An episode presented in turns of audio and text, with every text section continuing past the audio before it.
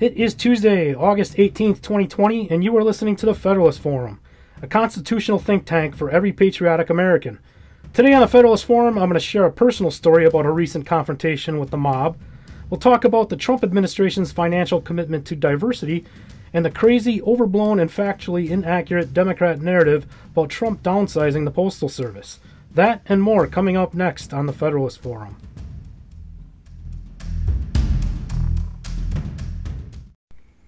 Good evening. I am your host, Tom, and thank you for tuning into the Federalist Forum, a podcast that's become a popular resource for conservative truth and activism, a podcast where we dissect the insanity of the leftist agenda of obstruction and prove them wrong by using their very own sources in so many instances. Hey, this past week, I had a bit of a frustrating altercation. For most people, it would have been a frightening altercation, even terrifying. It's the type of encounter that's become the signature of the left the one where they get in groups and bully people and spew a bunch of hyperbolic nonsense that isn't rooted in truth. I was basically ambushed while walking my dog. A couple of people behind me yelling at me that I'm a racist, among other things. Uh, I stopped, tried to ask questions and get some dialogue going. I figure that would level the mood, and really, what's better than dialogue? I mean, that's what they want, right? To be heard, to exchange ideas? No, of course not. In this case, they just started up with the Trump blah blah nonsense and then pivoted into ambiguous tangents, becoming louder and more aggressive when it was clear to them that I wasn't going to back down. And I will never back down. I finally said I'm done here, and I started walking away with my dog. The one continued to follow with his Great Dane, hollering at me about being a racist some more. And I said again, please, I'm done with this conversation. I'm taking my dog home. And he kept at it. My dog was pressed right up against me, clearly sensing my angst along with his own. And my dog is a 135 pound, uh, three year old German Shepherd, very solid, very protective, very loyal. And, you know, as this guy kept walking at me, it took everything I had to not just unleash the dog and stand my ground physically. But I know, and we all know, that I would have been the one sitting in the back of a squad car if I had done that, right? I mean, it's always those of us who are defending ourselves or standing up to these radical thugs we are the ones who end up in trouble. It seems in our current times, laws only apply to victims, not those who are actually breaking the law. I was so pissed that I was shaking when this was all going down.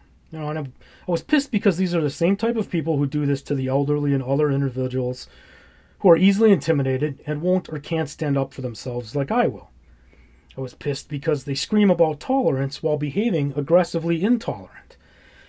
I was pissed because I served for this country. I fought for this country where half of them have no respect for anyone else's rights. I actually signed my ass on the line to physically stand up for everyone's voice with equality, with my life. And people like this want to try and strong arm me, of all people, into silence. I was pissed because now I have to worry about them confronting my daughter, or the next time they confront me, there's six or eight or ten of them just egging me on to cross the line. This is today's Democratic Party bottom feeders, bullies, and intolerant assholes. And it's only going to get worse as the election approaches, and even beyond. But I won't be intimidated. I won't stop speaking up, and I won't go away. This is my country. This is our country, and it's time to take it back from these cowards and thugs. You know, much of that incident escalated by the baseless shouts of Trump hating people of color and only standing up for Israel. Just a bunch of nonsense. Absolutely ridiculous assertions that Trump gives more money to Israel than every other country combined. Well, first, foreign aid didn't start with the Trump administration. The State Department has been providing foreign aid for decades and decades, but the statements of these idiots were worth their attention, so I've since investigated to look at the real facts of foreign aid. And to start, we give roughly 3 billion to Israel, but that's opposed to 57 billion we give to the rest of the world. And ironically, if you break it all out, we give one third of our entire foreign aid, more than $20 billion a year, to countries in Africa alone. If you add to that countries in Southwest Asia and countries in Central and South America, all predominantly non white countries, more than 75% of all foreign aid goes to countries whose overwhelming population are people of color. There are 55 countries in Africa, and we give foreign aid to 51 of them in the amount of $20 billion. Israel isn't even at the top of the list for individual countries. Combined, we give more than double that amount to Iraq and Afghanistan. Now, Democrats like to call Trump the world's most prolific racist, as he orders his State Department to spend 75% of our entire foreign aid budget on people of color around the world. They call him a sexist as he hunts down terrorists around the world who are raping and killing women in these countries. They call him a xenophobe as he announces the first peace accord between Israel and an Arab nation in more than 25 years. The agreement that Trump brokered between Israel and the United Arab Emirates was the first one since Jordan recognized Israel in 1994. Prior to that, it was Egypt in 1979. This is a historic victory for the entire world. And you know, one worthy of the Nobel Peace Prize. In fact, so many things Trump's done would qualify him for one. But because he makes the left look foolish, doing their job and his, with just about everything he does, an award like that is unlikely to ever happen. And that kind of brings me to my next point the Do Nothing Congress. What are we paying them to do? Congress gets 18 weeks off, 90 days, three months. They get three months off. Why? They don't seem to be earning it. They seem to have been on permanent vacation for four years, except for investigating Trump. Now, Congress makes $174,000 a year. That's $83 an hour. But if you consider their actual working time, just nine of the 12 months, it comes out to close to $128 an hour. $128 an hour. Not to legislate, not to utilize the people's committees with legitimacy, not to stay within the bounds of a three branch government function. $128 an hour to force the president into executive actions by their inaction, and then to force the judiciary to legislate on their behalf. $128 an hour to steal from the taxpayers as they weaponize congressional committees not for the good intentions of the American people, but for their selfish personal political agendas. $128 an hour to pander to radical social media base that only represents about 3% of their entire political base, ignoring the 97% of their base that they are supposed to represent and act with accountability to. You know, in contrast, the American average American makes $27 an hour and averages about three weeks or 15 days of vacation a year. $128 an hour for Congress. But they want to cut funding to those in law enforcement and the military, you know, while increase funding for those who contribute very little to society and to violent criminals. They just legislated themselves a pay increase back in January of this year, by the way, which was an additional uh, 2.8%, I believe. It's just gross. Hey, I want to jump into this ridiculous new narrative real quick uh, that the Democrats are pushing regarding Trump ripping mailboxes out of the ground, basically, and as if this is some sinister plan. Mail drop boxes have been getting removed because they are obsolete, just like payphones. In September 2016, the U.S. Postal Service Inspector General noted that nationally, the number of collection boxes declined by more than 12,000 in the past five years. So that was from 2009 to 2016. This means that the USPS during the Obama Biden administration removed thousands of mail collection boxes. Was this a diabolical plan by Obama and Biden to suppress the vote in 2020? Did Trump make them do that?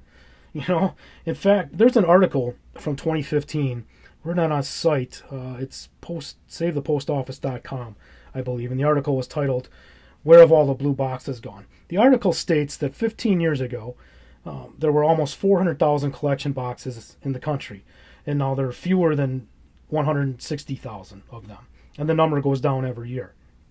In fact, according to the Post, uh, Postal Operations Manual, since 2011, the current policy is that if a mailbox isn't seeing an average of 25 pieces a day, the Postal Service may remove it. But even then, removal of a box is made on a case by case basis, and low volume boxes are still kept if they are the only means of sending mail in certain areas. So the United States Postal Service has been trying to save money long before Trump was in office, and the strategic placement and removal of collection boxes is part of that. This isn't about a plot to undermine the United States Postal Service. If Trump was trying to sabotage the 2020 election by removing collection boxes, then I guess Obama and Biden were trying to do the same thing when they were removing them at a rate of almost 60 per day uh, for their eight years in office. But we know this isn't about sa- Trump sabotaging an election. It's about Democrats wanting to rig an election with massive voter fraud and illegitimate votes. They want it, they want this to drag on in the courts. And I, I part of me really thinks I don't get into these conspiracy theories, but I almost think Democrats truly want to force an issue where there's no concrete decision by inauguration time. so that they can shout at their base that, see, we told you Trump won't leave. Um, it's, it's all very disturbing, and it's all very obvious to anyone with eyes, ears, and a fully functioning frontal lobe. I, I tell you, I would like to find the transcript of the DNC speeches by the Democrats this week. Because at an event where they should be focusing on pumping up Joe Biden, they are spending a week just offering free advertising for Trump. I've heard his name probably 50 times for every time Biden's name is mentioned. They can't help themselves. And it's that derangement and that exact obsession with Trump that will backfire in them in 2020, just like it did in 2016. They haven't learned anything from their past mistakes. But it's much like the cities in ruin that they lead. Learning from their mistakes clearly isn't high on the skills and aptitudes list among Democrats. That's why they fail over and over and over again, and then they yell when somebody else has to finally do their job for them. Hey, that is all I have for today. Listen to me again coming up this Friday. Please share this with your friends if you find it valuable. Subscribe and leave me a review if you would be so kind. And feel free to follow up and engage with me on Parler. P A R L E R is the website. My handle is at exposing libs bs, and uh, you can also reach me on my email at exposingliberalbs at gmail.com. Friends, it is time for all of us to passionately take action, and we the people have a proud history of doing just that.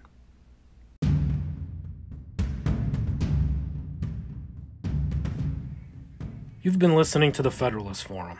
Thank you for your listenership and for your patriotism as we fight together to preserve the founding principles of our constitutional republic.